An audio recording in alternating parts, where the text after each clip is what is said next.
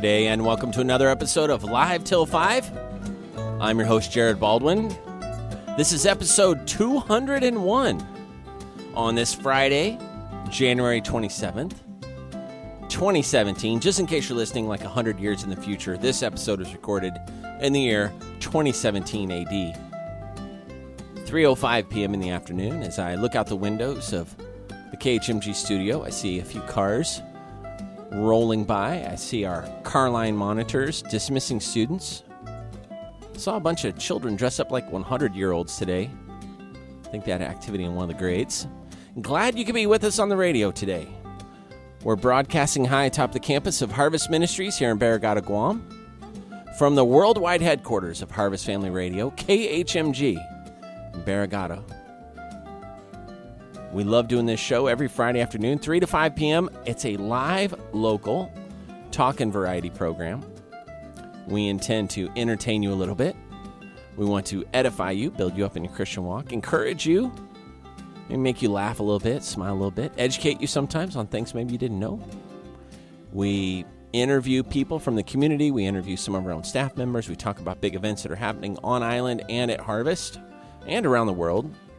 News, funny stories that we call stranger than fiction, because oftentimes truth is stranger than fiction. This Day in History with Lawrence Nagengast. What's in My Coffee, sponsored by Hebrews Worldwide Coffee Shop and Bookstore. And they actually made an early delivery today, so we already have our drinks here in studio. Plus our topic of the day and other things that we get to talk about here in the show. Idioms, the buck stops here, et cetera. So we have a lot in store for you today. Glad you could be with us. As soon as I'm done with the show here, if you're listening live, I'll be jetting out to Leo Palace for the Harvest Family Seminar Weekend. The couples retreat is today and tomorrow at Leo Palace. Pastor Danny Brooks will be speaking to the couples there. I think we're going to have about sixty to seventy couples Friday night and Saturday. About half of them are staying overnight at the Leo Palace Resort. It's going to be a, a, some great meals, some good teaching, and uh, some good fellowship. I'm the M C for the event, so my wife is already nervous about the things I might or might not say just to elicit a laugh, but I'm going to try and behave myself as much as I can. Unless people really, really are laughing, then no holds barred. But hey, it's going to be a great weekend. Danny Brooks will be speaking at Harvest Baptist Church on Sunday as well. Him and his wife will both be speaking on uh, topics related to the family and couples, marriage. So I encourage you to make it this Sunday to Harvest Baptist Church as well. Let's get started with the show. three oh seven p.m. on this Friday afternoon. You know, you can listen through your computer, k h m g dot org. Our website has a number of different ways you can listen, including SoundCloud, iTunes, Google Play, R S S. You can just click on different links that we have there. The uh, Tune In button will take you to the Tune In website where you can stream live on your computer. Or maybe you like to just listen the old-fashioned way. You have a radio sitting there in your kitchen, or you have a stereo in your living room, or a little boombox on your desk at work. Or maybe you're listening in your car, eighty-eight point one F M on the radio dial, way down to the bottom left side, the lower end of the dial.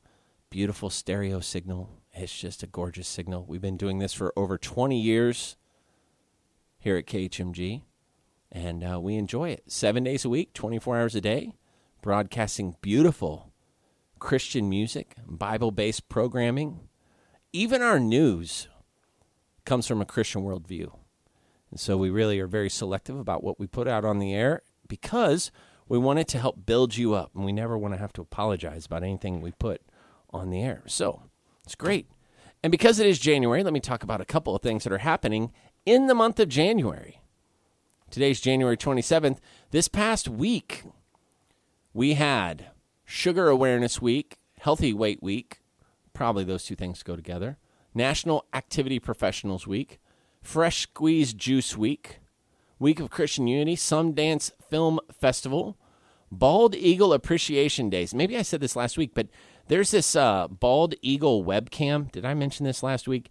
It's it's one of my favorite new channels, I must say. The Southwest Florida Eagle Cam. You got to check it out. If you've never watched the Southwest Florida Eagle Cam, as I'm looking right now, Mama Eagle is sleeping, and uh, baby bald eagle is laying next to her, growing every day. Just a beautiful, fluffy little baby eagle, and uh, too big now for a mom to sleep right on top of, so they're laying next to each other. It's nighttime. They have like a little night vision camera on, but during the day, the camera just stays on the eagles in this uh, in this Southwest Florida Eagle Cam. It's really cool to watch, so I don't know if you ever checked that out. But anyway, yeah, it was Bald Eagle Appreciation Days on the twenty-first and twenty-second. International Snowmobile Safety Awareness Week. We don't have too much of that here on Guam.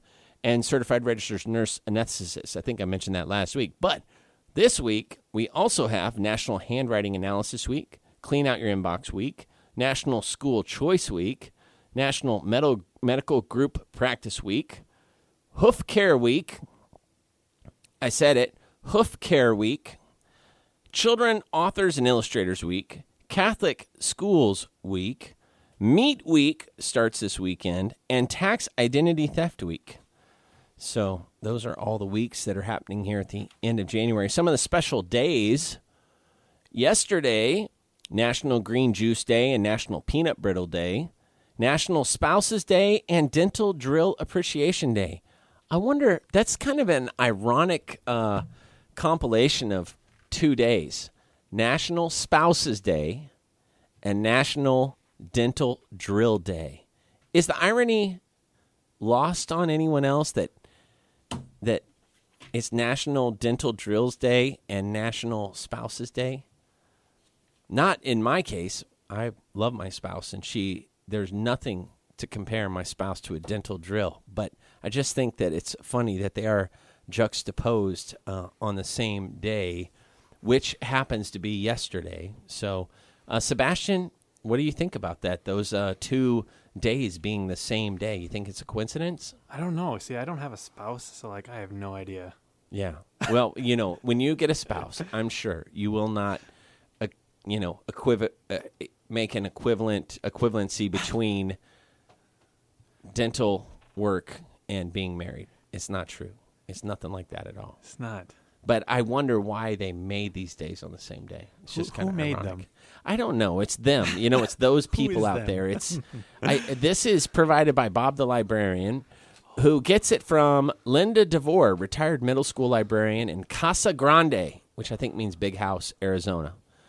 Uh, let's see here. So today is Auschwitz Liberation Day, Fun at Work Day, National Geographic Day, National Preschool Fitness Day, and National Chocolate Cake Day. And we have a box of chocolates here that Pastor Heron gave us from his good friend, Alfredo, and we are all enjoying some extra sugar. So if the show gets a little crazy, it's because of all the candy that Alfredo gave to Pastor that gave to me. Anyway, tomorrow, Data Privacy Day, Blueberry Pancake Day, National Kazoo Day. This is an interesting one right here. It's from the, it's the Fancy Rat and Mouse Day. I remember reading this last year, and I had to really think about that, the Fancy Rat and Mouse Day. Some people keep fancy rats and mice as pets. Yeah. And they think they're great pets. I have a friend that, that has a mouse pet. Really? Yeah. Oh, boy. um, let's see here. On the twenty-ninth, Curmudgeon's Day, Curmudgeon's Day, National Puzzle Day. That's what curmudgeons do, is they work on puzzles all the time. Seeing Eye Dog Day, World Leprosy Day, nothing to laugh at there. The thirtieth, National Croissant Day, National Bubble Wrap Appreciation Day, and Inane Answering Message Day. Okay? And then the thirty-first, the end of this month, is Appreciate Your Social Security Check Day, uh, Inspire Your Heart with Art Day, Street Children Day, and National Backward Day, and, of course, Valkyries Day. So, just to be clear, the uh, National Spouses and Dental Drill Appreciation Day, I do not agree with that at all. I just thought it was interesting that that is juxtaposed on the calendar of special day observations. So, anyway. Well, you know what I would like to do is uh, I think we're going to take a short break and go straight into our Harvest Highlights segment. It's a short one today, but we will uh, have a little Harvest Highlights, then we'll come back with our Buck Stops Here segment, as well as some Stranger Than Fiction, This Day in History, and What's in My Coffee. I'm Jared Baldwin, your host. Episode two oh one on this Friday, January twenty-seventh. Fri- Friday, beautiful Friday. The beginning of the weekend. Maybe you're listening to us on Saturday afternoon, noon to two, Sunday night, seven to nine p.m. You can catch us on the Rebound when we rebroadcast the show in its entirety. However you're listening to us, whenever you're listening to us, we're glad you're with us. Stick around for a little Harvest highlights and more Live Till five after this.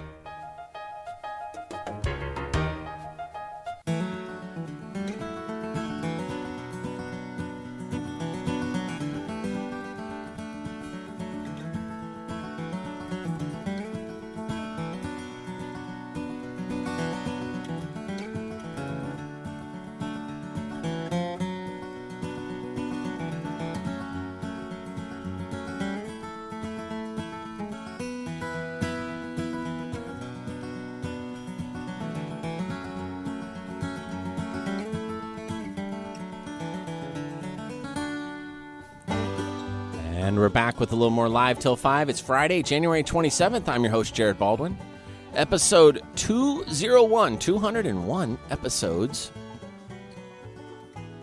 in our archives, in the can, as we say in the biz. We've been doing this now for almost four years, believe it or not. And uh, it's been fun every time.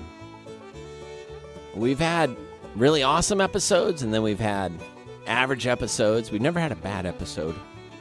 I mean, you know, I'm the judge of that. I don't know how high my standards are, but I've been trained by the best. I mean, some of the best in the biz have either worked here or currently work here. So, in that respect, I guess I'm an expert. So, don't laugh, Sebastian. So it's a beautiful, sunny afternoon on this island paradise of Guam. You know, you notice it even more when you have off-island guests come. This week, we were able to surprise Pastor Joe Henson and Garcia for their fortieth wedding anniversary. They had their boys and their daughter-in-laws show up in church Sunday morning. It shocked them. We had paramedics standing by because we knew that that could just Uh, send Missus Henson over the edge uh, with blood pressure, but she actually said her blood pressure is probably better than it's been in a long time after seeing her boys and her daughters, daughter-in-laws coming. It was kind of a dream come true for them to be able to minister together this week, and I believe they're traveling back right now as we speak on this Friday afternoon, but uh, I'm glad that uh, we could have them here this week. We recently had Mark Davis up here. He was from Iowa, and my son Andrew was on island, and uh that's when you really remember just how beautiful and nice it is here on Guam, when other people come here and uh, they're kind of blown away by the natural beauty. The the pristine parts of Guam are the prettiest parts. The parts that have been kind of invaded by humankind sometimes are the ones that are the worst. Like, uh, I just saw the news video. Maybe you saw this too, Chris. Uh, Gun Beach, right? Gun Beach, yeah. Yeah. That is terrible. And I've seen that firsthand. Yeah. And it just breaks your heart every time you see it. And it's like, it's not, it just doesn't make any sense. Why would people mistreat their island like that? It's a great beach, too. It's There's that little walkway that goes around yep. the rock, yep. and you go to that little more secluded area of the yep. beach. And yep.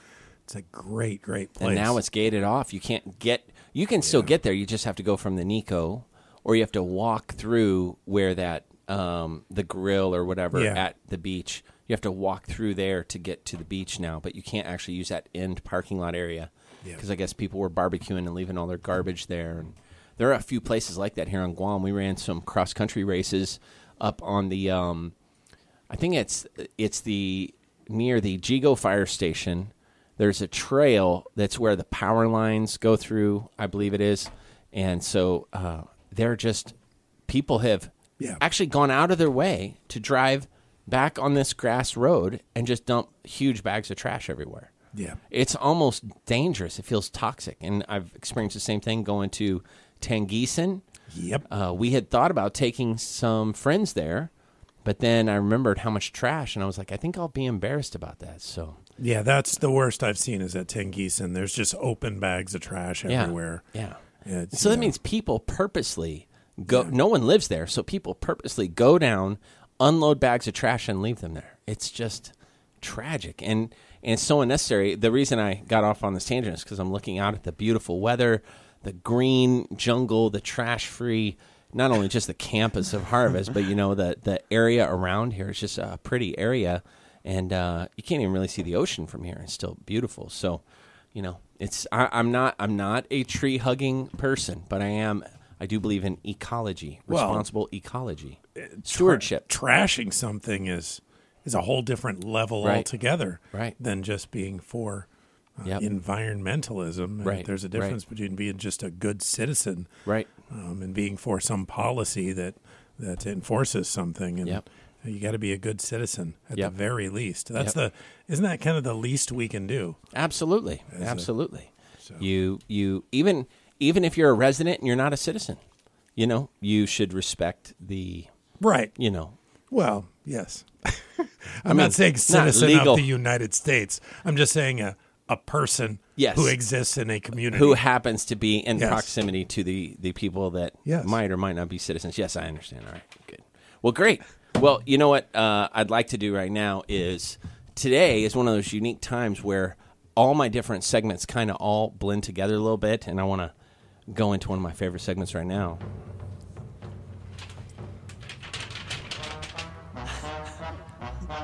It's called The Buck Stops Here.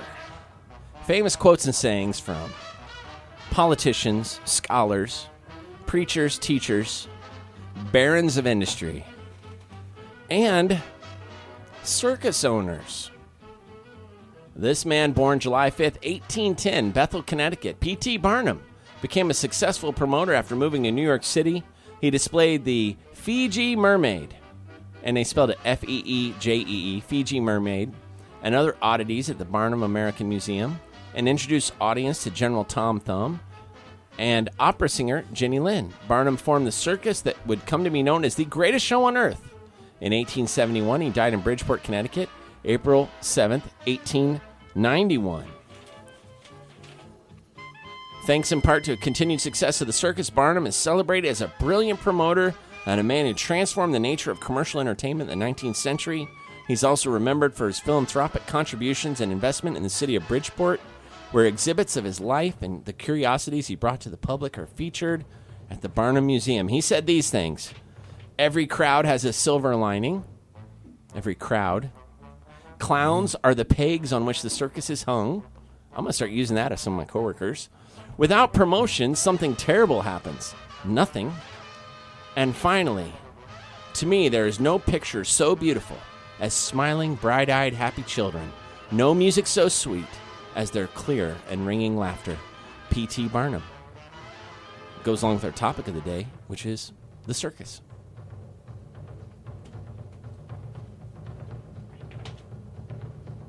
Now we have another segment that we were reminded of last week as we talked to Nicholas Brown, who I'm not sure if they had their baby yet. They were supposed to have a baby this week, but I haven't seen anything on the interweb yet. But hopefully we will hear or see something from Nicholas Brown here about the baby. If one of you know, you can always message us. Go to Harvest Family Radio on Facebook and give us an update about Nick and Julia, whether or not they had their baby. But Nick was the one who got us kind of hooked on idioms. He would play this little idiom game with us, which I think Chris uh, pretty much won about every week. But uh, I've been going through this book of idioms. However, this week, I'm stepping away from the scholastic book by Marvin Turban that was provided to us by our famous listener, P C, and instead, I'm going with an article written on Hotels dot com, Idioms of the World. Um, and so let me go through a few worldwide idioms.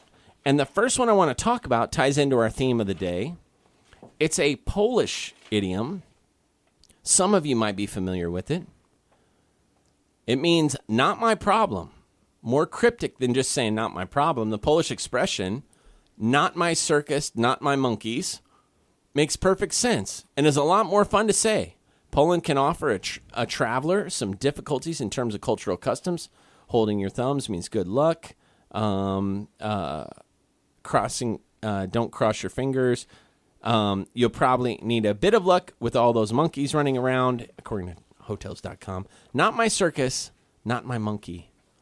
That's uh same as not my problem. That's an idiom, they say. That's what I say about this show. It's not my monkey. Not my monkey, not my circus, not yeah. my job, not my paycheck. Okay, How about this one? It's an Italian idiom.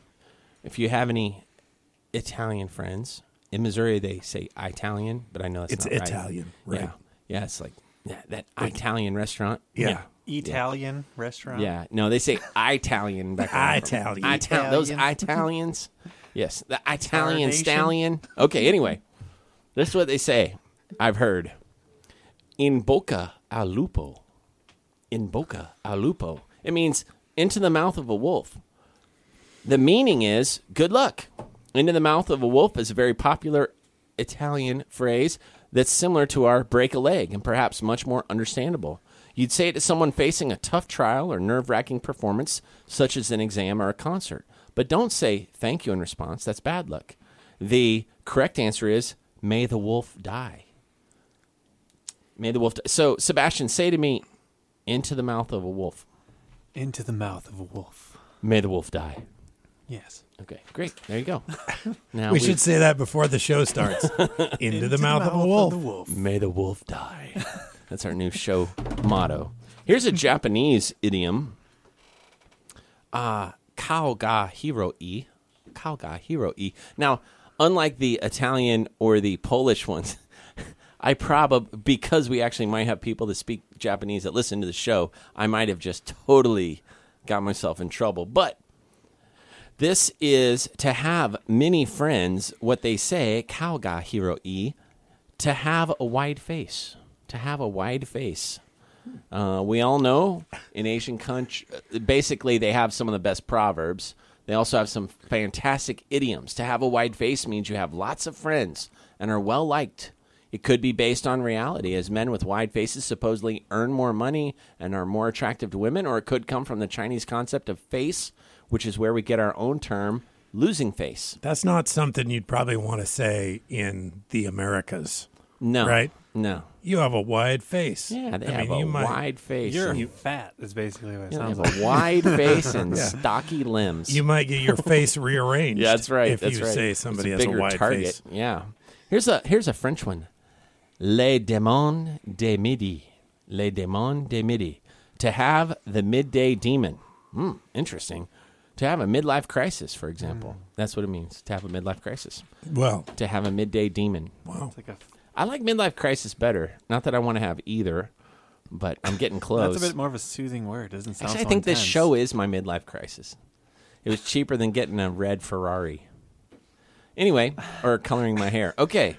To feed a donkey sponge cake. That's a Portuguese. That's what they say in the Portuguese. That's Wow. When we were in New Hampshire, they wouldn't say, they would say everything was the Portuguese. Like, right. like that was, that was its own, instead of saying that's what they would say in Portuguese, or uh, let's go talk to those Portuguese people. There were a lot of Portuguese speaking people there um, because uh, Brazilians had come up. They say, no, that's what they do in the Portuguese. I don't know why. They just say that. Anyway, uh, to give good treatment to someone means to feed a donkey sponge cake, or to feed a donkey sponge cake means to give good treatment to someone. Um, it's to give good treatment to someone that doesn't need it. Portugal's variation on the Bible's advice about pearls before swine, okay? So basically, don't give a donkey, you know, a little Debbie snack cake. They don't appreciate it, okay? Yeah. Anyway, like, d- don't give a donkey a Twinkie. I mean, that's basically it. Yeah, I agree. Uh, let's see here. I will have this in one. German, Katzensprung. Katzensprung. Speaking of Germans, we have one of our most famous Germans just walked in, Lawrence Nagengast. Katzensprung. It means a catch jump. It's a short distance away. A catch jump is the minority of German idioms in that it doesn't refer to either beer or sausages. Uh, that's most of their idioms, apparently. Katzensprung simply means a short distance away, or a stone's throw, as we'd say in English. Um... A catch jump. Katzensprung. Like, reach across there. It's only a Katzensprung. My house is just a, a just a cat's jump away from the That's studio. Right. It's just a cat's jump away. It's just a it's a Katzensprung. Uh, here you go. Here's a Spanish one. Um, good thing we don't have any Spanish-speaking people that listen to the show. Dar yep, we probably do. Calabazas a alguien. Dar Calabazas a alguien. To give someone pumpkins. I would have never been able to interpret that one. Some of them, you know, you can kind of, like cats and sprung, it's like a cat sprung, you know, yeah. You're kind of like, oh, it must be a cat jumping. Yeah, to reject somebody, as we're sure you've guessed, uh, to give someone pumpkins means to turn somebody down. It's yeah. a colorful idiom you find in Spain, originates from ancient Greek, where pumpkins were considered uh, basically not something that you would want to give to someone that you're trying to draw to yourself or attract. Hmm. Here's another one, Russian.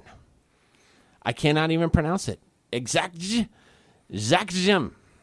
That didn't even sound right. That's probably not. Uh, to travel without a ticket is to ride as a hare. As the home of the Trans-Siberian Railway, Russian Russia probably has quite a few train-related idioms. Okay, to ride as a hare means to ride the train without a ticket.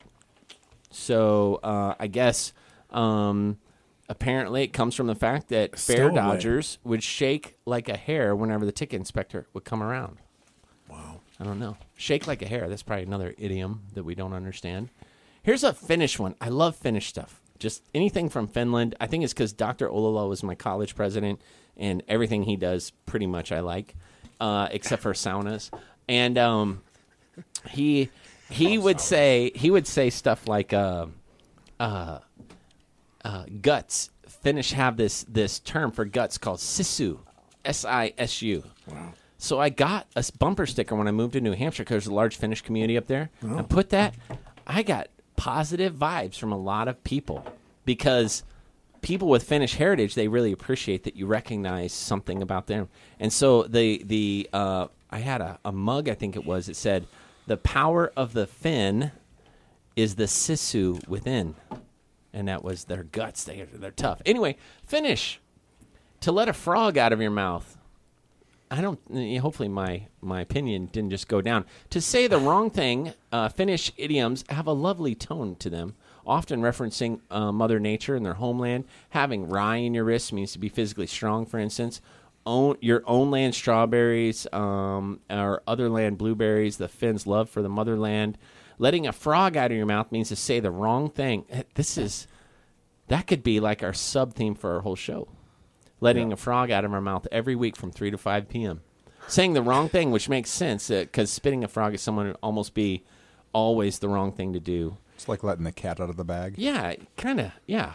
Now, here's the here's the last one. This is Danish, so the Great Danes out there. Um, it, woof, and woof. It's uh, at have in pind I oret. Oh, boy. Hmm. That's exactly how they say it in Daneland. It is to have a stick in your ear, uh, to not listen to someone. A lot of Danish idioms will sound familiar to us. Not the sharpest knife in the drawer, for instance. But the Danes would go absolutely cucumber if you were found to have a stick in your ear. Those are both idioms in Daneland. This means to not listen to someone, which can be a very bad thing uh, to do to somebody with a strong Viking ancestry. There you go. Idioms of the world, hotels dot com. We kind of mix it up a little bit with our idiom idiom segment today, and I'm glad we did. I'm really glad we did because sometimes you just need to mix things up. Sometimes, you know, life needs to be more interesting. Just need to let a frog out of your mouth. Just let a frog out of your mouth. two hundred one episodes in a row of letting frogs out of our mouths. I'm going to let this frog out. So I'll tell you what. Let's take a short break, and when we come back, we're going to put something in our mouth. Coffee drinks. From the Hub. This is Jared Baldwin, live till five on Harvest Family Radio, three thirty-nine p.m. on Friday afternoon, January twenty-seventh. Stick around, more live till five after this short break.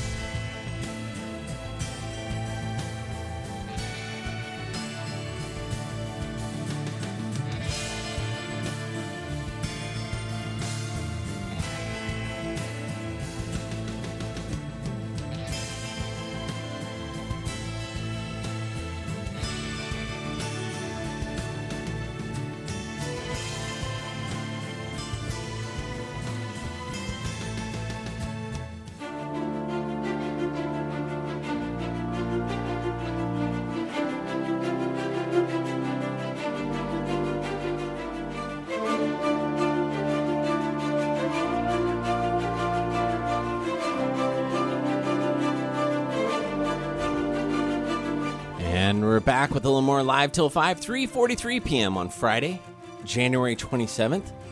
Glad to have you with us here on Live Till five. We're on eighty-eight point one F M K H M G every Friday, three to five. But we rebroadcast the show in its entirety from noon to two on Saturdays, seven to nine p.m. Sunday nights. Catch us on the rebound. We know that most people are not wall-to-wall listeners, especially if you're not related to one of us.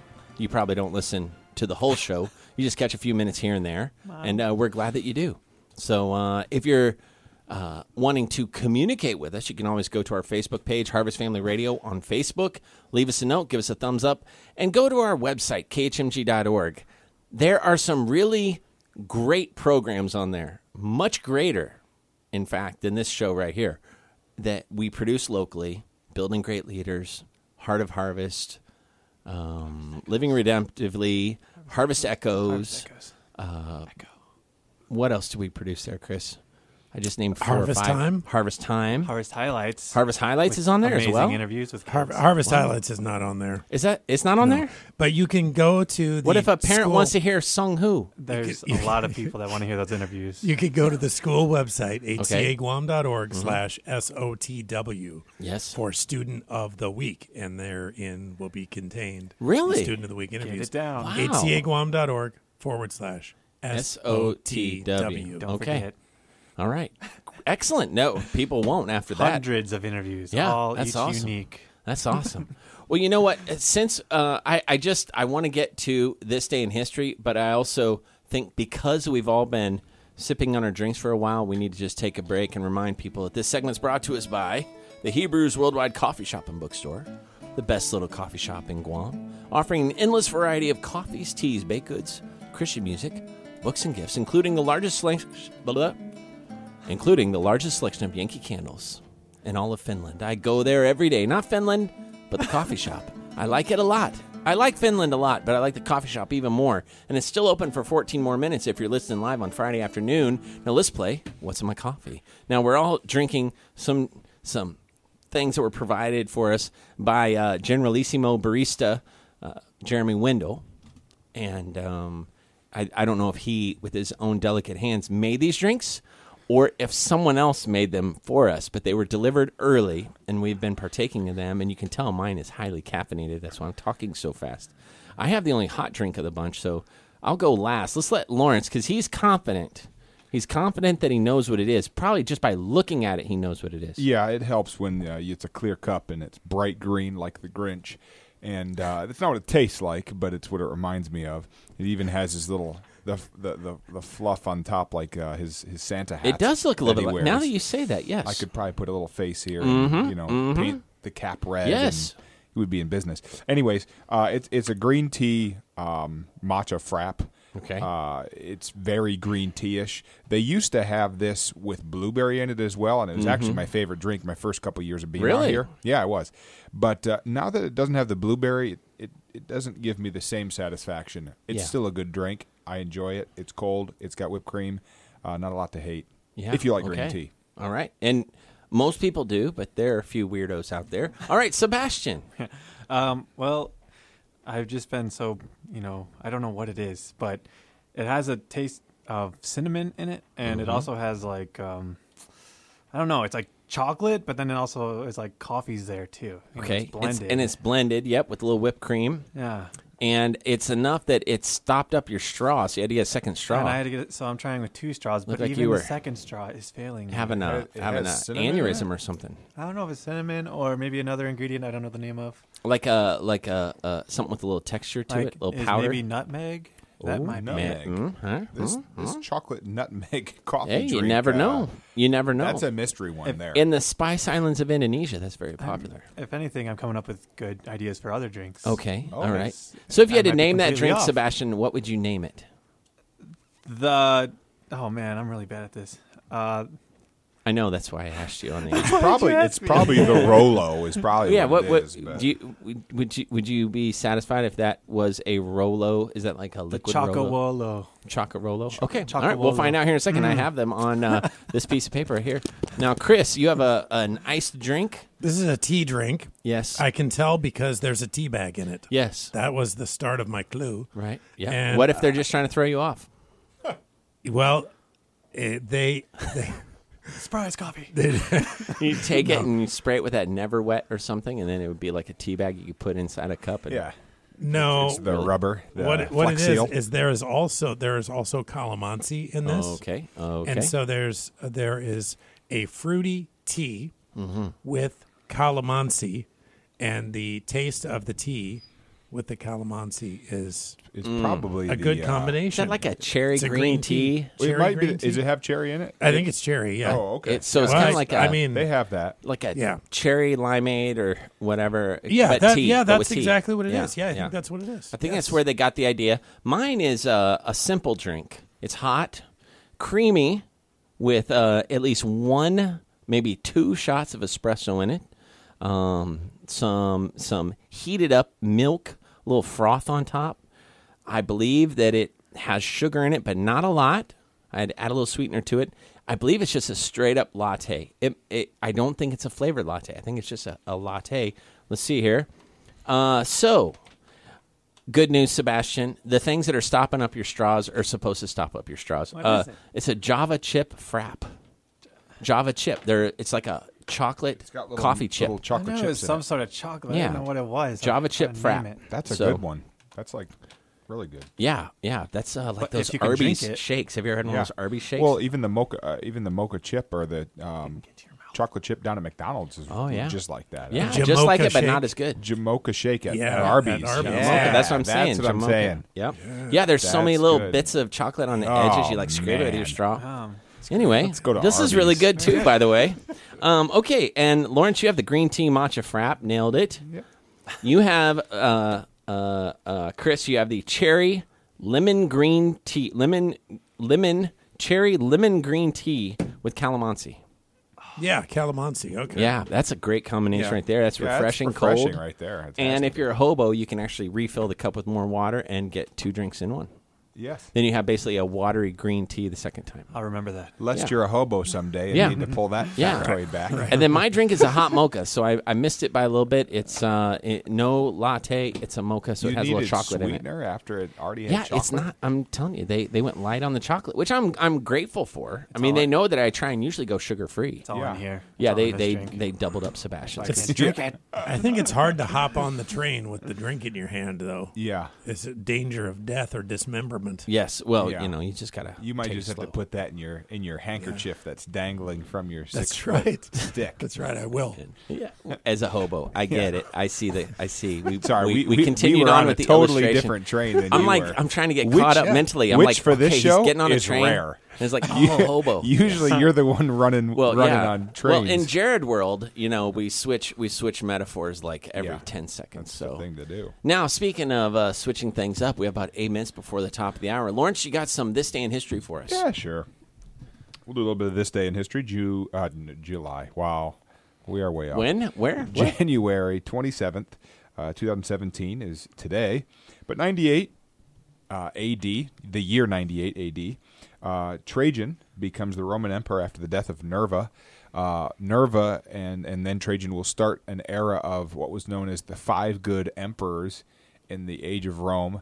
Uh, it's after the five emperors uh, of Octavian's family, uh, guys like Nero and um, and Octavian and um, those guys that there was five of them that ran. And Caligula? Now, Caligula was yep. part of that. Yeah. And then... Um, basically a bunch of really wicked dudes. Once Nero died, he didn't leave behind any uh, offspring to become the emperor, and so the Senate actually chose Nerva. He was in his sixties, late sixties, and they chose him because of that. He was old, and they said, hey, worst case scenario, you know, we pick mm-hmm. another one. He's not going to probably be around forever. But he was actually, in the time there, he was a good emperor. Trajan did a good job. Um, Hadrian was one of these, and uh, so these are the guys that uh, ruled Rome uh, for the one hundred A D era till about two hundred A D, and then things will really start to decline after the five mm. of them uh, are off the scene. sixteen seventy-one, so a whole lot closer to today, uh, pirate Henry Morgan lands at Panama City. In world history class last year, and even this year, uh, we watch a, a one a video on pirates. I always say it. They're like, like oh, we're going to watch pirate? Pirate. No, not oh. that, nor Pirates of the Caribbean. Even though they are the Pirates of the Caribbean, it's an actual documentary on this guy's life. And um, and the interesting um, shift in, in Jamaica, there was an entire um, port city that's now underwater um, because there was five forts at the end of this like peninsula that it was very small spit of land is what they say. Um, and you see this this fort that's there still. One of them is still there, and it has the rings on the side of the wall that you you know uh, dock a boat to. Well, the the fort now is totally landlocked because there's been some earthquakes and some shifting, and so you have part of the city that dropped into the uh, Caribbean Sea, and then some of the others that have now land that's above water. It's very interesting. Uh, but anyways, it's all about Henry Morgan and his um, start in, in Europe, and then mm. his move to um, to the New World, I guess. seventeen ten, Tsar Peter the Great sets first Russian state budget. Uh, one of the great things that Peter did, uh, he was also the man to start their navy.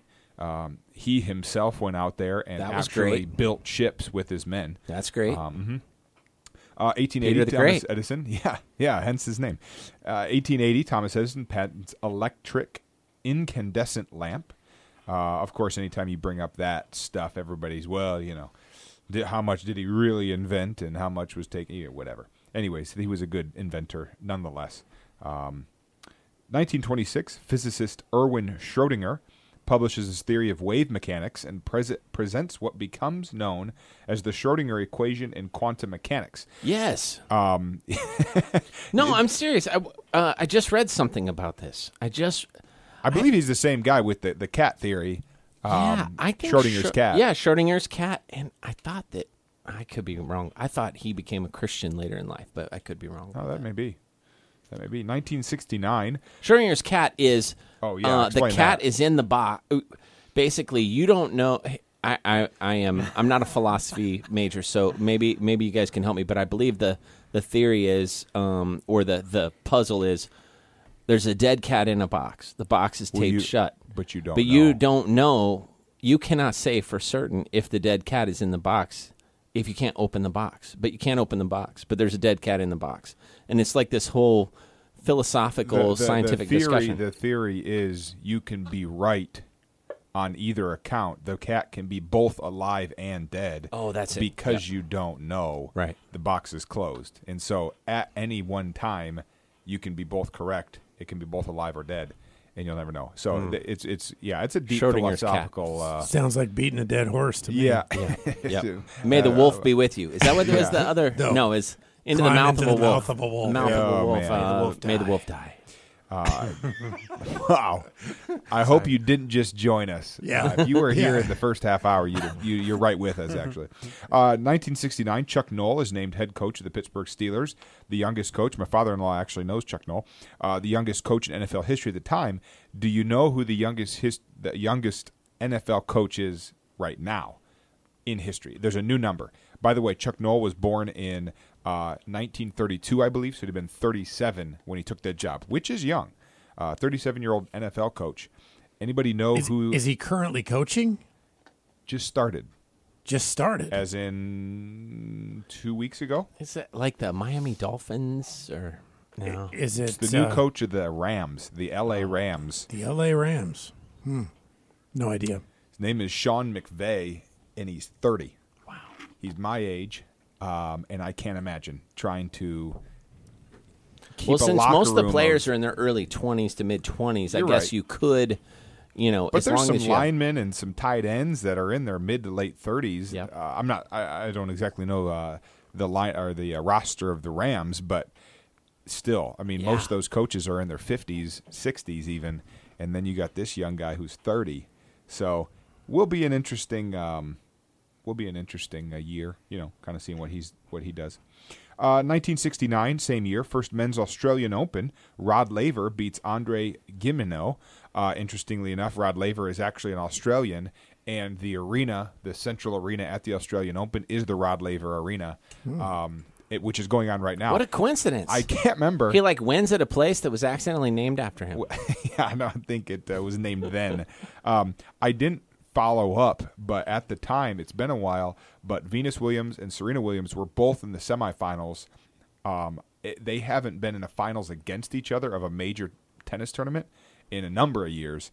Um, but I was started watching that yesterday, and I never followed up. So maybe if there's a minute here, uh, we're almost done anyways. I might find that and let let you know. Sure. If you're really, yeah. you know, yeah, I would love to know. Seat. Yes, I am. Um, anyways, uh, actually, this is more important or more interesting to me, but it was one year ago today uh, that the website I use, on this day dot com, received a substantial facelift courtesy of fresh new website design, brand design, studio uh, folk.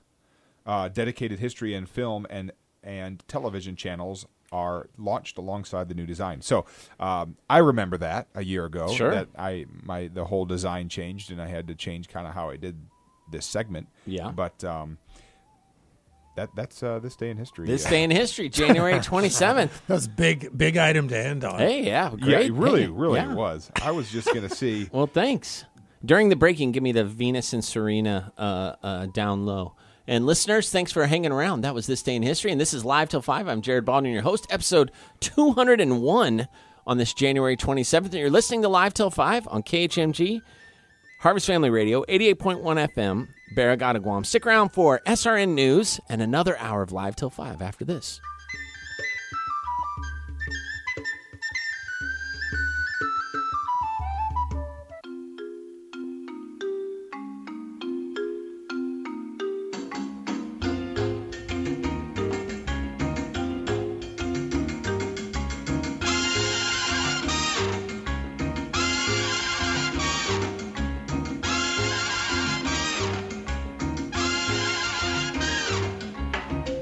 And we're back with a second hour of Live Till five, four oh four p.m. on Friday, January twenty-seventh. Glad you could be with us.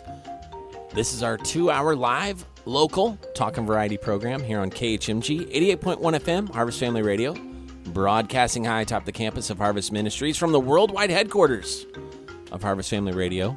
Looking out the window at a drizzly Friday afternoon now. If you're listening on Saturday or Sunday, don't be alarmed. We rebroadcast the show in its entirety from noon to two on Saturdays, seven to nine p.m. Sunday nights, and we do that on purpose because we know you might just want to listen over and over again. You might miss a part of the show and you want to catch it. You might want to say, hey, I just heard the funniest thing ever in my whole life, and I want you to listen to this with me from noon to two on Saturday or seven to nine on Sunday night. We try and catch those churchgoers on their way home from church. You know who I'm talking about. I'm talking to you right now. We uh, catch the car line folks. We catch the Saturday errand running folks. And, of course, we love those people that just leave the radio on all the time. Kind of a uh, just a great audience. You can contact us through our Facebook page, Harvest Family Radio. Not just about this show, but about anything we do at Harvest Family Radio. We broadcast twenty-four seven beautiful Christian music, Bible-based programming. This show's a little more lightweight, fun, edifying, entertaining. And uh, we want to encourage you today, give you an alternative, something to listen to, something that's fun and lighthearted. But that has a purpose. We we want to edify you. We want you to walk away from this show uh, just saying, hey, wow, that was refreshing. That was nice. So glad you could be with us this afternoon. Now, today's topic of the day. Sebastian's going to give us a little origin story here. But the reason I chose the circus as our topic of the day is because about two weeks ago, a listener submitted this story to me. And I love listener-submitted content. So if you ever want to send me a link, you can send it through our Facebook page, Harvest Family Radio. The greatest show on earth is getting a curtain call. Field Entertainment, Feld Entertainment, owner of the Ringling Brothers and Barnum Bailey Circus, said in a statement that the show will end its one hundred forty-six year run in May. Mm. The iconic circus declined in recent years due to high operating costs and long, costly legal battles with animal rights groups, such as the one to eliminate elephant acts. Ticket sales had already fallen, but they dropped more significantly than anticipated after the elephants were retired last May. I think we talked about that on the show here. The company's two circus shows, Out of This World and Circus Extreme, have thirty shows left, including appearances in Atlanta, Brooklyn, Boston. The final shows are May seventh at the Dunkin' Donuts Center in Providence, Rhode Island, and May twenty-first at the Nassau Veterans Memorial Coliseum in New York. This was a difficult business decision to make, but by ending the circus tours, we'll be able to concentrate on the other lines of business within the Feld Entertainment portfolio. Very sad for those that love the circus. However, you know, everything has a shelf life, I guess. I got to go to the circus when I was a kid. We're going to talk about that. Someone just told me about Circus Bruno that came to Guam. We're going to talk about that in a little bit as well. But I wanted to hear from Sebastian about the origin story of circus. Now, Pastor Heron told me the first circus was Noah, and he brought all the animals on the ark two by two and put them in rings. Uh. So I don't know if that's a historical fact, but I can see the correlation. But what what what's the origin story of the circus, Sebastian? The origins are intense, like a circus.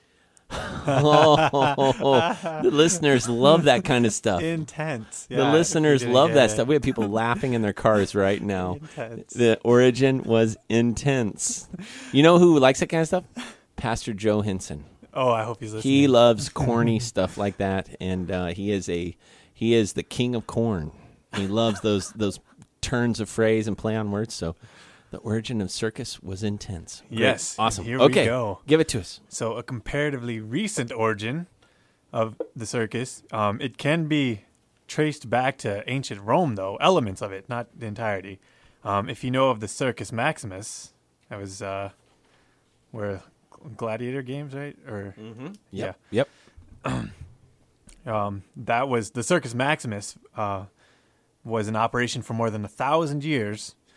Um, and it would seem on the surface that the exhibitions and the carnage um, had little in common with modern circuses, but in it, it's from these um, Roman circuses that traditions such as trained animals and pre-showed par- parades, parades, parades, parades, um, So trained animals and pre-show parades are derived from from these uh, Roman traditions.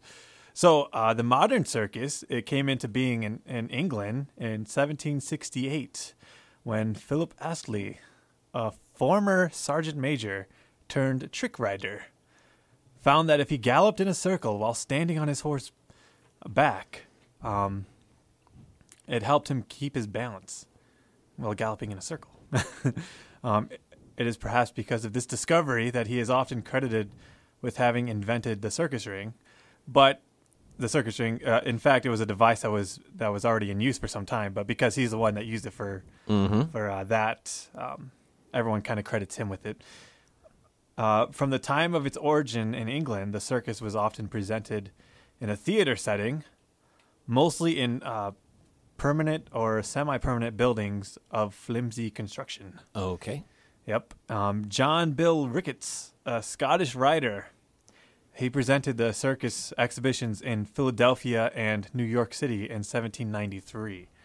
Uh, this is the first time the United States got its introduction to the circus. Um, and one of the big things that, that circuses, uh, one of the big attractions for the circuses was elephants. So as we were kind of talking over, it kind of is a big deal. Um, they were a great attraction and... Uh, And usually back in the day, they'd have to be transferred from town to town at night so that no one would see them during the day. So, I mean, imagine transporting a giant elephant around it at night. I mean, I don't yep. expect them getting lost very easily. Nope. and, uh, yeah. So, um, uh, eventually, America became the world leader in circus innovations, um, adding more rings and larger tent tops. And it was because of this innovation um, that we began to... Mo- that we gained a uh, modern system of rail track freight handling. Um, it comes from the, the time when uh, Barnum's greatest show on earth had to transport the circus with th- three trains overnight. So, oh, wow. Yeah. Without the circus, uh, we probably wouldn't have, have advanced as much in the freight handling business on trains. Wow. Yeah. Huh. That's a neat origin. And uh, I know that different people have different opinions. Um, when when you look up circus... Most of the sites that aren't Wikipedia or historical sites have something to do with animal activism. I think that um, animal activism, animal protection, uh, animal rights have uh, pretty much decimated the circus and the SeaWorld type um, exhibits around the world because, you know, of alleged mistreatment and abuse of animals or whatever, neglect, things like that. So... I think that the uh, next target are the zoos. But anyway, thank you for uh, sharing that. You're welcome. Appreciate that, Sebastian. And we're going to talk a little more about the circus in a little bit. But I want to hear some news from Chris. So, uh, it, and Sebastian, by the way, you're free to go if you need to go. Oh, here's so, wonderful. Yeah, wonderful time yeah. Okay, you, you can hang out here as long as you like. So, Chris, give us some news. All right. Well, we're going to look at a couple of things we've uh, talked about before on the program, but we're going to start with Vice President Mike Pence, who has agreed to speak at Friday's March for Life. Now, this has been on S R N News. We've been listening throughout the day. But in a statement late Thursday, the March for Life organization said neither a president nor a vice president had ever spoken at the event, which is now in its forty-fourth year. One of President Donald Trump's top advisors, Kellyanne Conway, is also on the list of speakers. The president of the March for Life organization, Gene Mancini, called Pence a friend and a champion of the pro-life cause his entire career, first as a congressman, then as Indiana governor, and now, of course, as vice president. Organizers said earlier in the week that they were expecting an appearance from a, sur- a surprise V I P guest. We can assume that that's Pence. The organization has predicted tens of thousands of demonstrators who would rally on the National Mall starting at midday Friday before marching to the Supreme Court. The March for Life is held each year by protesters marking the anniversary anniversary of the Supreme Court case Roe versus Wade that happened in nineteen thirty-three, and it legalized abortion. nineteen seventy-three? Oh, did I say nineteen thirty-three? nineteen seventy-three. I apologize. It's all right. It legalized abortion nationwide. Now, something we've talked about before on this program, um, I keep up a little bit with some um, news in the U K because I listen to some B B C radio programming. So this has been an enormous issue, like a, a historic debate in the U K about Brexit. And we talked about that when it happened. Um, it hasn't... Uh, the reason we haven't heard much about it since the uh, original vote is because there's been an argument going on that I'll mention from this uh, this story today. Brexit Minister David Davis began the process of passing a law that enables the government to trigger Britain's exit from the European Union. Now, earlier this week, Britain's top court ruled that Prime Minister Theresa May must seek parliamentary approval to trigger Article fifty of the E U's Lisbon Treaty, rejecting the government's argument that it could do so unilaterally. Now, it's a little bit of a misleading part of the story because there was, of course, a vote by the British people, um, and there was some discussion before the vote took place. I'm revealing a little bit of a bias on this story, by the way, but there was a there was a lot of discussion before the vote took place about whether or not the results of the uh, referendum would be binding. And of course, the people all said, oh, yes, this will be binding, except they didn't realize that the people would vote to leave the E U. Of course, they wanted it to be binding. There's a whole lot right, of people right, who right. wanted it to be binding if they stayed, um, but not a whole lot of people who wanted it to be binding uh, if the vote was to leave. So it's a little bit disingenuous in the sense that and the all E U, of, a sudden, of course, did not want them to leave no, because they're they're uh, keeping uh, the E U buoyant in some ways financially. They're and, one of the only uh, nations in Europe, apart from perhaps Germany and a couple of others, that uh, have any um, financial stability. Yeah, they're solvent, and they don't have the much, others, right. but they're they're better off than most of the European nations. Which is one of the arguments, if I remember right, why many of them wanted to leave the European Union, because they did not want to be dragged down with some of these other countries that have basically um, uh, they're going through austerity measures and things like that. The right. uh, United Kingdom didn't want to do that, and the United Kingdom is a sovereign nation, so I assume that a sovereign nation can decide for itself what it wants to do, and that a outside union cannot come in and say, no, you can't do that.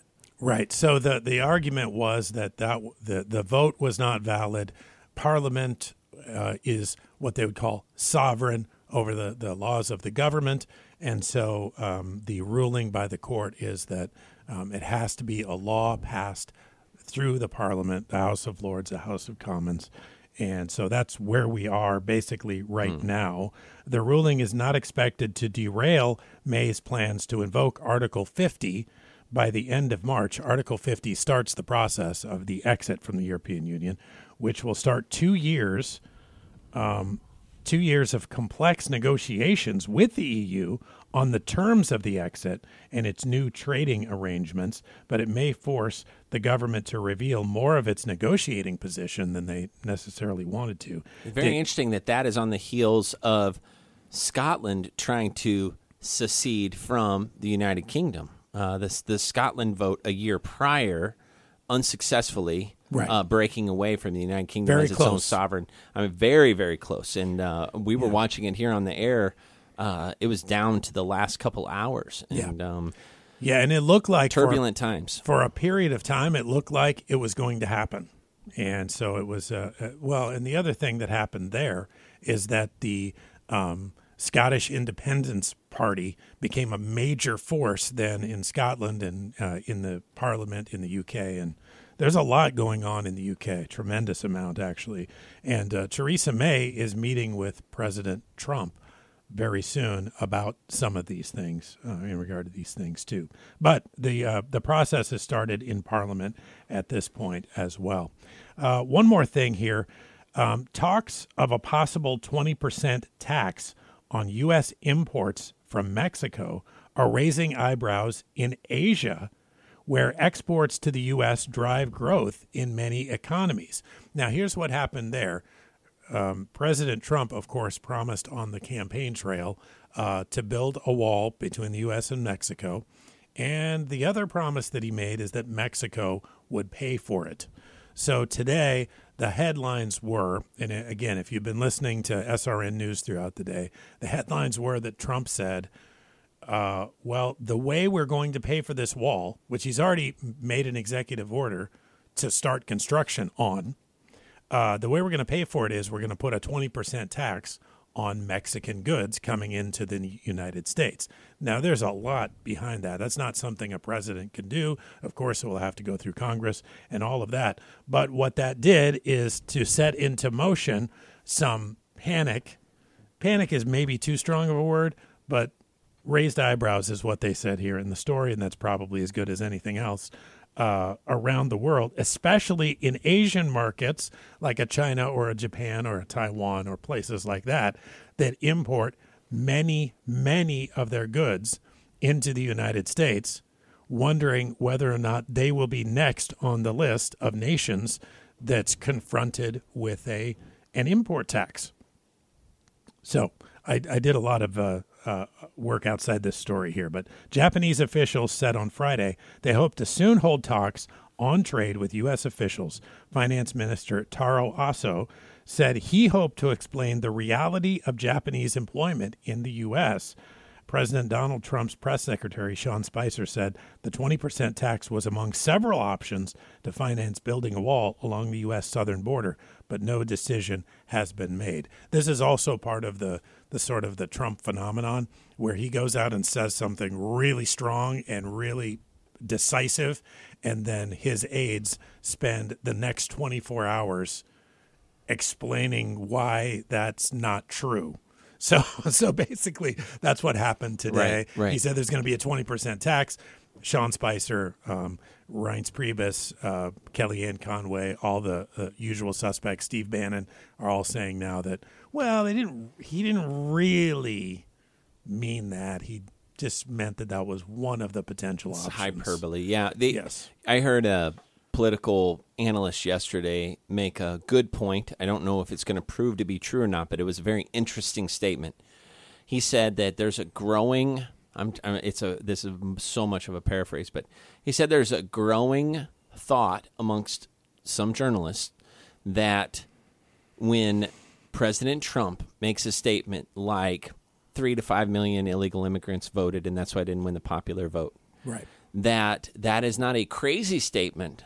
But instead, he is throwing a big, juicy bone over the cliff so that the press will follow that instead of focusing on all the things that he's actually getting done. Now, I don't know if if his policies are so complex that he's actually doing that or if he is just kind of being a maverick and just saying what comes to mind. But it's an interesting point that there's a lot of news about things that actually don't technically make a difference. Like, you can say three to five million illegal people voted, but it doesn't actually, I mean, it, and that's not true as far as we know, but we just don't know. But it really, you could spend all day talking about it. Big deal. The election's over, and it's based on the Electoral College. But all these things are happening in the background. I mean, he's having meetings all day long, signing executive orders, appointing people. I mean, he's meeting with world leaders, and they're talking about a statement he made four days ago. And uh, it's just very interesting to see how the media is approaching uh, what he says, and then how his his uh, advisors approach what he says. And then, you know, it he's not really being roped in that much. It's, I think they took away his cell phone is the only thing. He can't tweet anymore. No, he it's non-secure for right. most of the things, although he, he does still do that, I think, via other ways. But it it is a dilemma reporting on Trump if you're trying to be strict journalistically about what you report about the president, because um, he's not he's not a um, he's not what I would call a traditional political liar, right? So politicians lie. This mm-hmm. is not a news flash, right? Yes, but they usually try to keep it as um, as murky as possible, so that they could possibly get themselves out of the lie in a pinch. Right. He doesn't really do that. He just comes outright bold as a lion. Yep. Lies. Yeah, he doesn't. He, he even... says things that that are so yeah. easy to disprove. However, yeah. like so, I heard a, a commentary yesterday saying, "Is there a difference in in politics and journalism between lying, yes, and just believe, truly believing in something that's not true?" Right. Now, you know, that might be in in normal human interaction, obviously. If I tell you something, um, you could just say, Jared, I think you're lying, you know, but in the bigger scope of right. like people making speeches and things, he might truly just believe some things that are positively not true, right. but he just believes them. Is that him lying, or is that him being misinformed? It's kind of scary if he's misinformed, because he is the president of the United States. However, you know, is he a liar? I know the New York Times actually resorted to calling him a liar on the front page two days ago, I believe. You know, that's kind of unprecedented as well. That just doesn't happen very often. So. Well, and there's there's a lot of uh, there's a lot of hypocrisy to go around. Um, you could always ask certain reporters why they didn't hold other presidents accountable for the lies that they told, and right. and there's all that. But there's a little bit too much going on of uh, of two things happening. Saying that everyone in the media is a liar. Mm-hmm. Well, we don't have the luxury right. to do that as a believer in Christ. You right. can't just call everyone a liar. Right. And then the other thing that happens is a lot of belief uh, of stories that clearly aren't true right. that are passed along because they support a certain narrative. Right. So neither one of these things is particularly helpful. Right. Not everything everyone in the news media says is a lie, and not everything that supports your opinion is the truth. Yep. So you've got a lot. So it's a, it's a, we're in an era where the balance of power and the authority structure, as far as information flow, is changing in yep. a tremendous way. Yep. It's so. it's uh it's an interesting time, I think, for Christians involved in journalism, because yeah. I mean you're. Your yay needs to be yay, and your nay needs to be nay, and you need to be very clear with what is the truth. And very interesting times. Social media has changed the nature of communication so much that people just quickly forward something on. It used to be someone would send along an email, and you'd have to go to Snopes to figure out, did that really happen? Was there really a three-headed baby? No, okay, all right, you can prove it. But now, I mean, you can literally have a news site that promotes something. They're just quoting another site, which is clo- quoting another site. So, yeah, interesting times. We don't want to be guilty of that here. If we ever say something that's not true, please uh, send us a note. We want to be, you know, honest and forthright. And uh, we know we have our biases. That's that's that's no doubt. But when we talk about stories and stuff, we don't want to just repeat things we've heard. We want to make sure we've got the facts. Right. So, and Chris is a professional journalist, so he knows me. I could probably be forgiven, because everyone knows that I'm amateur hour. Chris, thanks for giving us the news today. Yep. Appreciate it. And uh, listeners, thanks for hanging around. It's uh, Friday, January twenty-seventh, four twenty-seven p.m. on K H M G. We're going to take a short break. When we come back, some stranger than fiction than stranger than fiction stories, because oftentimes truth is stranger than fiction. Stick around, more Live Till five after this.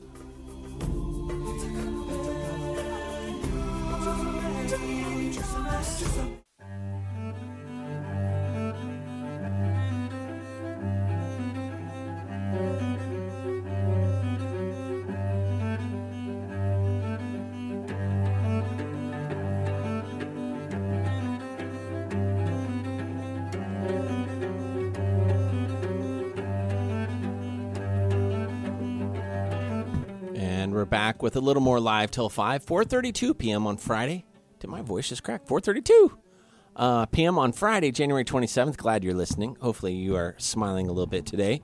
We're trying to uh, encourage you a little bit, not just talk about bad news. We'll talk about some interesting things that maybe you didn't know. You can always download the podcast of this show through K H M G dot org. You can go to SoundCloud through our website. You can just download the podcast, listen to it at your leisure, or you can listen over and over again.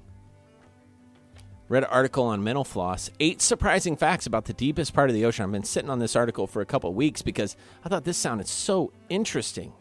Did you know the super deep part of the ocean, the the the greatest depths, the depths that are like six miles deep, seven miles deep, uh, are is called the Hadal or Hadal region of the ocean, the Hadal zone. And yes, if that word sounds familiar, that's where you get the word Hades. Like as in the, the place where the uh, Greek mythology, the location of the the uh, god of the dead, Hades, and also what a lot of people use the same word for uh, place f- for hell, but the Hadal zone. Did you know that more people have been to the moon than it have explored the Hadal deep, according to this article in Mental Floss? That really nobody's been all the way down to the bottom at the deepest parts. two thousand nine, um, some uh, researchers made it to the bottom, part of the bottom of the Mariana Trench. But there are deeper parts or, or much deeper areas that still have never been explored. Also, the extraordinary depths are measured using explosives. And, um... let's see here. The they basically drop T N T down and sink it down, and then it explodes, and then the boat on the surface can measure how long it took for the the concussion to hit the boat, and they're able to measure the depth. So in addition to the Mariana Trench, four other trenches like the Kermadec, the Kuril, Kamchatka, the Philippine, and the Tonga Trench have uh, all in the Western Pacific have been identified as deeper than ten thousand meters, which is thirty-two thousand eight hundred eight feet. Jacques Cousteau was the first to photograph the Hadal zone, and uh, he was able to get some samples at twenty-five thousand feet deep. And then the deepest sighting of a live fish. Prior to two thousand nine, most species were described to be just one sample, often in poor state. But in two thousand eight, uh, let's see here, a huge leap forward towards understanding sea creatures happened when the first images of live organisms from the Hadal zone were recorded. Japanese research vessel, the uh, Hokuho Maru, deployed a free-fall baited lander in the Japan Trench in the Pacific Ocean, becoming the first scientist to produce, to produce images of live Hadal creatures in situ. The camera caught pictures of the Hadal snailfish, which are thought to be most prevalent species of Hadal, at the Hadal depths. twenty sixteen, paper went on to identify live snailfish at a depth of twenty-six thousand seven hundred twenty-two feet, the deepest confirmed sighting of a live specimen. But there might be deeper. They just haven't confirmed it yet. How about this? We we they say that they're not sure just how deep fish could survive. It is possible that there are much deeper fish. Did you know that tons of toxic waste was dumped into the Hadal zone? Now, when you think about the billions of gallons and the dil- how quickly it would dilute any type of toxic substance, you know, in one way, it's like, well, we got to put it somewhere. But really, uh, it is a, a sad thing that the equivalent of almost nine hundred Boeing seven forty-sevens worth of toxic pharmaceutical waste was dumped into the Puerto Rico Trench. And then they used the study of the Hadal Deep to understand uh, how to survive in space. Also, they believe supergiants exist, exist in the Hadal zone. Now, it's a supergiant. It's really a very small little creature, but it's hundreds of times bigger in the Hadal zone. So, very interesting, the Hadal zone, or Hadal zone, that super deep part of the trenches, especially the Mariana Trench, because we live next to the Mariana Trench. Uh, that makes it very interesting. A couple quick stranger than fiction stories. For example, Joseph Talbot. This is from World Magazine, and it is the issue from February fourth, twenty seventeen. Dispatches Quick Takes, one of my favorite parts. This is the part I first turned to in the magazine. Joseph Talbot went to great lengths to keep his arrest by New York State police from driving while intoxicated on December twenty-ninth under wraps. Talbot, forty-three, initially refused to submit to fingerprinting or take a photograph for his mugshot. Then, when the Times of Wayne County, a twelve thousand circulation weekly, published his in the upstate area, published a story on the arrest, the Newark, New York man apparently tried to purchase every newsstand copy in the county. In all, newspaper owner Ron Holdraker said Talbot spent twelve thousand five hundred dollars buying up one thousand copies on December thirty-first, but Talbot's efforts backfired, spreading the news further as the story of his arrest and subsequent attempts of suppression went viral on the internet. How about this? Speaking of newspapers, Brinkley City Councilman Larry Taylor will have to watch out for a new media tycoon in the small Arkansas town, his son. The city's official nineteen the city official's nineteen-year-old son, Hayden Taylor, recently used his savings to purchase the Central Delta Argus-Sun newspaper for a song. After putting down his five thousand dollars investment, the Arkansas teen changed the weekly's name to the Monroe County Herald and planned a reboot as the paper's owner, publisher, editor, and reporter. The younger Taylor, who said he purchased the paper because it was cheaper than another year in college, said his plans to target the city council's plan to raise taxes in twenty seventeen, so he's going to go against his own father. How about this one? Lon Victor Post probably should think long and hard about how he gets his news. This is another newspaper story. He'll have some time. Deputies from the Mojave County, Arizona Sheriff's Office arrested the fifty-four-year-old after finding him smoking marijuana in his car on January fourth. Surprised by the officer's interest, Post allegedly told the cops it was fine for him to smoke since Arizona had legalized marijuana in November. On the contrary, Arizona voters rejected by a four-point margin in the ballot proposition that would have allowed marijuana smoking. After being told the news, Post allegedly resisted arrest, was tased, and finally was taken into custody by officers. Whoa. I think something like that just happened on Guam. Someone brought in some marijuana. Here's one, speaking of people traveling. Antoinetta Robles Sauda may have received points for creativity when the guards caught her trying to smuggle her boyfriend out of Venezuela prison, but that didn't save her from arrest. After a visit from Sauda uh, to Puente Ayala prison, prisoner Jose Vargas Garcia curled up inside her suitcase, and Sauda proceeded to walk out of the prison, suitcase in tow. Guards became suspicious, however, as Sauda had trouble pushing the small piece of luggage. They opened the suitcase, found Garcia, and arrested Sauda. Authorities took Sauda's six-year-old daughter, who had accompanied Sauda on the visit, to social services. Oh, boy. A couple other things, like this one. There was a story. I'll just give you the synopsis. This guy, Ross LeBeau, had been pulled over for a traffic stop, and he had a bag of something. The Harris County Sheriff's deputy tested the bag for methamphetamines, and it tested positive, so he was arrested. However, it turned out that the bag was kitty litter. Now, he tried to tell the deputy that he had kitty, kitty litter in a sock in his glove box to reduce moisture on his windshield so his windows wouldn't fog up because it absorbs the moisture in the car. And um, the deputy didn't believe him, tested it. It tested positive for methamphetamine, but it actually was kitty litter, not meth. And finally, have you ever lost your car in the parking lot? I'm sure it doesn't happen as much on Guam because our parking lots aren't that big. But uh, there was this this guy who lost his car in the Etihad Stadium parking garage in Manchester on December thirtieth. Then he eventually had to report, after a couple days of searching, reported his car as stolen. Well, a couple months later, they actually found his car parked there, and um. it wasn't stolen after all. It was just tucked into this little tiny space, and he had come out after a concert, forgot where he had parked it, and finally uh, the the stadium realized that it was his car and that it was not indeed stolen, et cetera, et cetera. Well, I'll tell you what, let's take a short break, and when we come back, I'd like to uh, talk about our topic of the day, which is the circus, and of course my favorite circus hero, Gunther. I'll talk about that when we come back from this short break. This is Live Till five on Harvest Family Radio, eighty-eight point one F M, K H M G. I'm Jared Baldwin, your host. Friday, twenty-seventh of January, four forty-two p.m. Stick around for more Live Till five after this short break.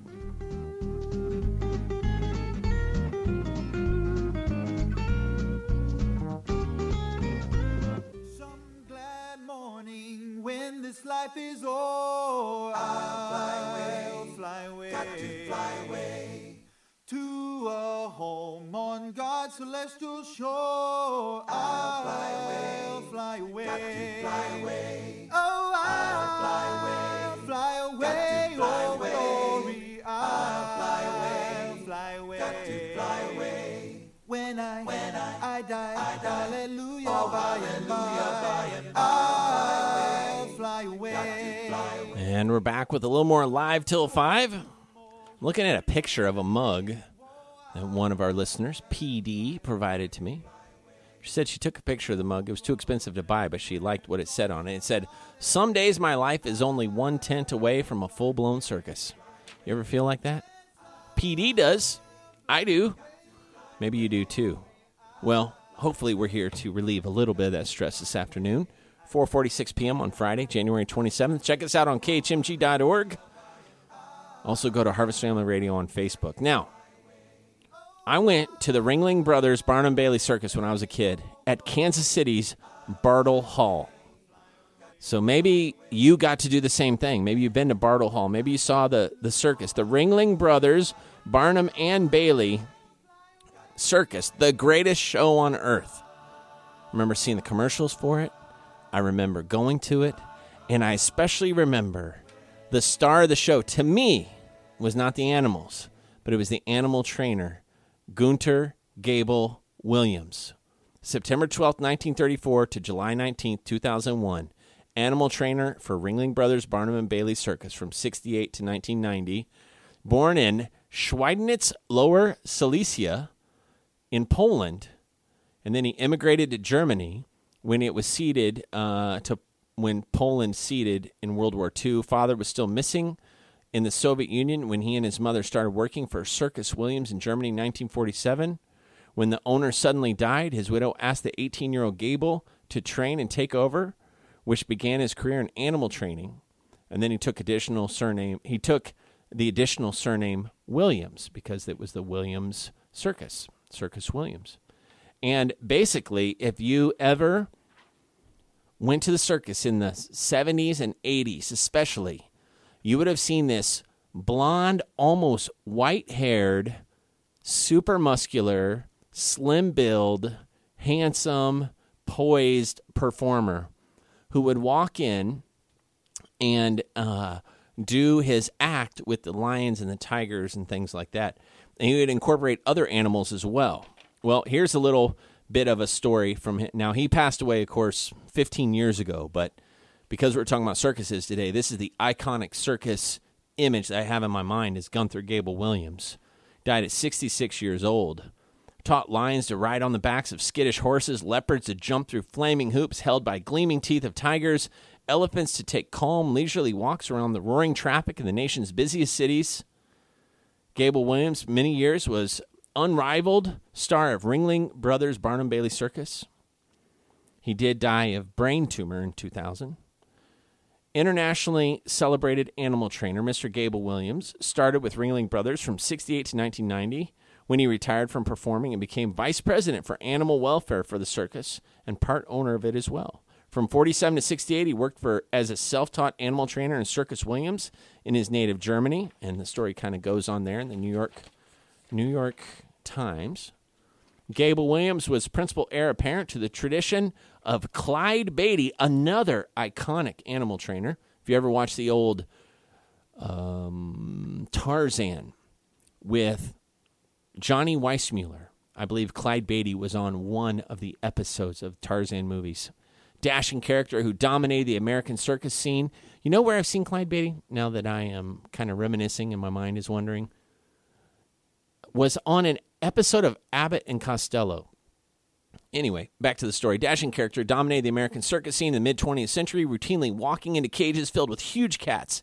Beatty was usually armed with a chair, a whip, and sometimes even a revolver, so the cats would not doubt who was boss. Mister Gable Williams admired Beatty, but he had no use for chairs or pistols, loaded or unloaded, or anything else that would threaten or injure his animals. Whatever the animals did or tried to do to him, he did not regard himself as their boss. He communicated with them using his commanding presence in the ring. He was only five feet four inches tall. You would not know that from the pictures. Only five feet four inches tall. His voice and the bits of meat he gave them to make sure they understood when he was pleased. Sometimes he was actually injured by the animals, but did you know he never missed a performance his whole career till he retired? Uh, he even made, the thing that some people might remember, if you watch T V in the nineteen eighties, you might remember his T V commercial for American Express in which a real star was Kenny riding on Mister Gable Williams' shoulder. After Kenny died, he was a cheetah or a leopard. After Kenny died, Mister Gable Williams had the taxidermist preserve Kenny's skin and the skins of a few other great cats that were given the place of honor on the floor of his living room. Nobody was allowed to walk on them. We walk around them out of respect, said Mister Gable Williams, because they're not trophies, but dear old friends. I mean, you don't always do that to your dear old friends, but I digress. By nineteen ninety, he was close to the end of his performing career. Mister Gable Williams was working with twenty-one elephants, thirty-eight horses, twenty-two tigers, four zebras, three camels, and a couple of llamas by that time. Mister Gable Williams. And uh, you can read more about him, of course. You can go online. He was, he was basically the, the, the face of Ringling Brothers Circus. You might think about circuses that they're super dangerous, but you know there are relatively few accidents that actually happen at circuses. Like there was one in nineteen sixty-two, January, one of the worst accidents involving circus performers. Two people died. A third was paralyzed when a human pyramid collapsed at the Shrine Circus in Detroit. It was the Flying Valendas. There's been a whole documentary series about where the Flying Valendas are now. They still do circus work. And basically, they do high-wire work, the whole family, without a uh, safety net. And they had a seven-person, three-level pyramid on a wire sixty feet above the ground. The front man faltered, and the pyramid fell. August two thousand three, Eva Garcia, thirty-eight, an aerialist, fell twenty feet to her death in front of eight hundred people while performing at the Hippodrome Circus in Great Yarmouth, England. It occurred at the beginning of her act as she was descending from a trapdoor in the roof. She lost her grip and fell. And there was no equipment failure. It was just her grip. In June twenty thirteen, onstage fatality for Cirque du Soleil aerialist Sarah Gaillard-Gillot, thirty-one, fell ninety-four feet in Las Vegas and died before reaching the hospital. She was climbing a wire rope. It shifted out of the disc and the, and the pulley broke. Cirque du Soleil. So, relatively small amount of accidents happen with circuses, but uh, the Ringling Brothers Circus is closing, and uh, although I do look back fondly to going to the circus when I was a child, it's really in the big scope of things, you know, things come and go. I remember Circus Bruno came through Guam. Someone was telling me today they got to go to that. Maybe you got to go to that in the early two thousands, I believe they came through. I heard it was pretty wild, pretty crazy. Some animals got left behind even, I think was the rumor. So uh, if you have any circus stories, go on Harvest Family Radio on Facebook. Leave us a circus story. We'd love to hear from you. Now we're going to take a short break, and when we come back, we're going to wrap up the show, tell you a little bit about what's happening here at Harvest this weekend. So stick around for more Live Till five after this short break.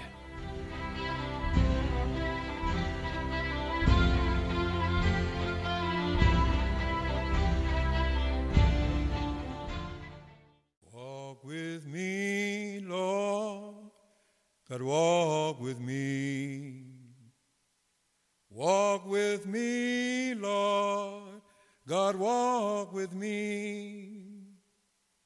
While I'm on this old tedious journey, I want Jesus to walk with me. And we're back with the closing minutes of our second hour of Live Till five every Friday afternoon, three to five p.m. This is episode two oh one on this Friday, January twenty-seventh. Catch us on the rebound, noon to two Saturdays, seven to nine p.m. Sunday nights. Maybe you're listening to one of those rebroadcasts. Thank you for tuning in. Want to just invite you, if you have not a place to attend church by yourself, with your family, please come visit us at Harvest Baptist Church. I happen to be an assistant pastor there. This weekend, we have a special speaker, Pastor Danny Brooks, who's also our couples retreat speaker. He's going to be speaking on the family and relationships. His wife's going to be speaking to the ladies at nine thirty a.m. Sunday morning. He'll be speaking to the men, and then he'll be preaching Sunday morning, Sunday night. It's going to be a really great time. I encourage you to come to Harvest Baptist Church right here in Barrigada, right across from Mong Mong Toto Mine. You just turn at the mobile McDonald's and come down the street. You can't miss us. And I want to encourage you to find a church home that preaches the Bible, that encourages you to live and walk in a way that pleases the Lord. If you're a dad, lead your family spiritually. Take them to church. If you're a mom, encourage your family to, to be to to be obedient to God's word. And uh, you can find a good church here in Guam. Harvest is not the only one. There are many. And if you ever have any questions, you can contact me through Facebook at Harvest Family Radio. I'd love to refer you to a good church, even if it's not Harvest. Just want to see people sitting down under the preaching and teaching of God's word so they can grow. That's very important. That's why uh, we do things like a couples retreat, because we believe in investing in families. We want families to grow. We have families from many different churches coming to this retreat this weekend. It is meant to encourage and strengthen families, because we know the devil attacks families. He hates families. He hates it when people do things God's way, and we want to do anything we can to stem the tide that is that is constantly pushing against the family. Harvest Baptist Church also has all kinds of things going on: men's Bible studies, ladies' Bible studies, prison ministry, jail ministry. We have teen ministry, children. We have a Wednesday night prayer meeting with all kinds of classes. We're going to be uh, giving some details about Financial Peace University, which we're going to be offering in the month of March through May. It'll be just a great time. So I just want to encourage you, if you don't have a church home, again, come visit us at Harvest. And uh, we'd love to, love to meet you. If you come because you heard about us on the radio, please let me know. I'll be down front after every service. You can't miss me. I'm the guy making the announcements. And that's about it for this show. Live Till five, episode two oh one, is done on this Friday, January twenty-seventh. Thank you for listening. Thank you for participating. Go to our website, k h m g dot org. Listen to the podcast. Download some of our other great programs from Harvest Family Radio. Go to our Facebook page, Harvest Family Radio. Let us know you're listening. Share our Facebook page with others. We really appreciate it. This is Live Till five on K H M G eighty-eight point one F M, Harvest Family Radio, Barrigada, Guam. I'm Jared Baldwin. Have a great weekend.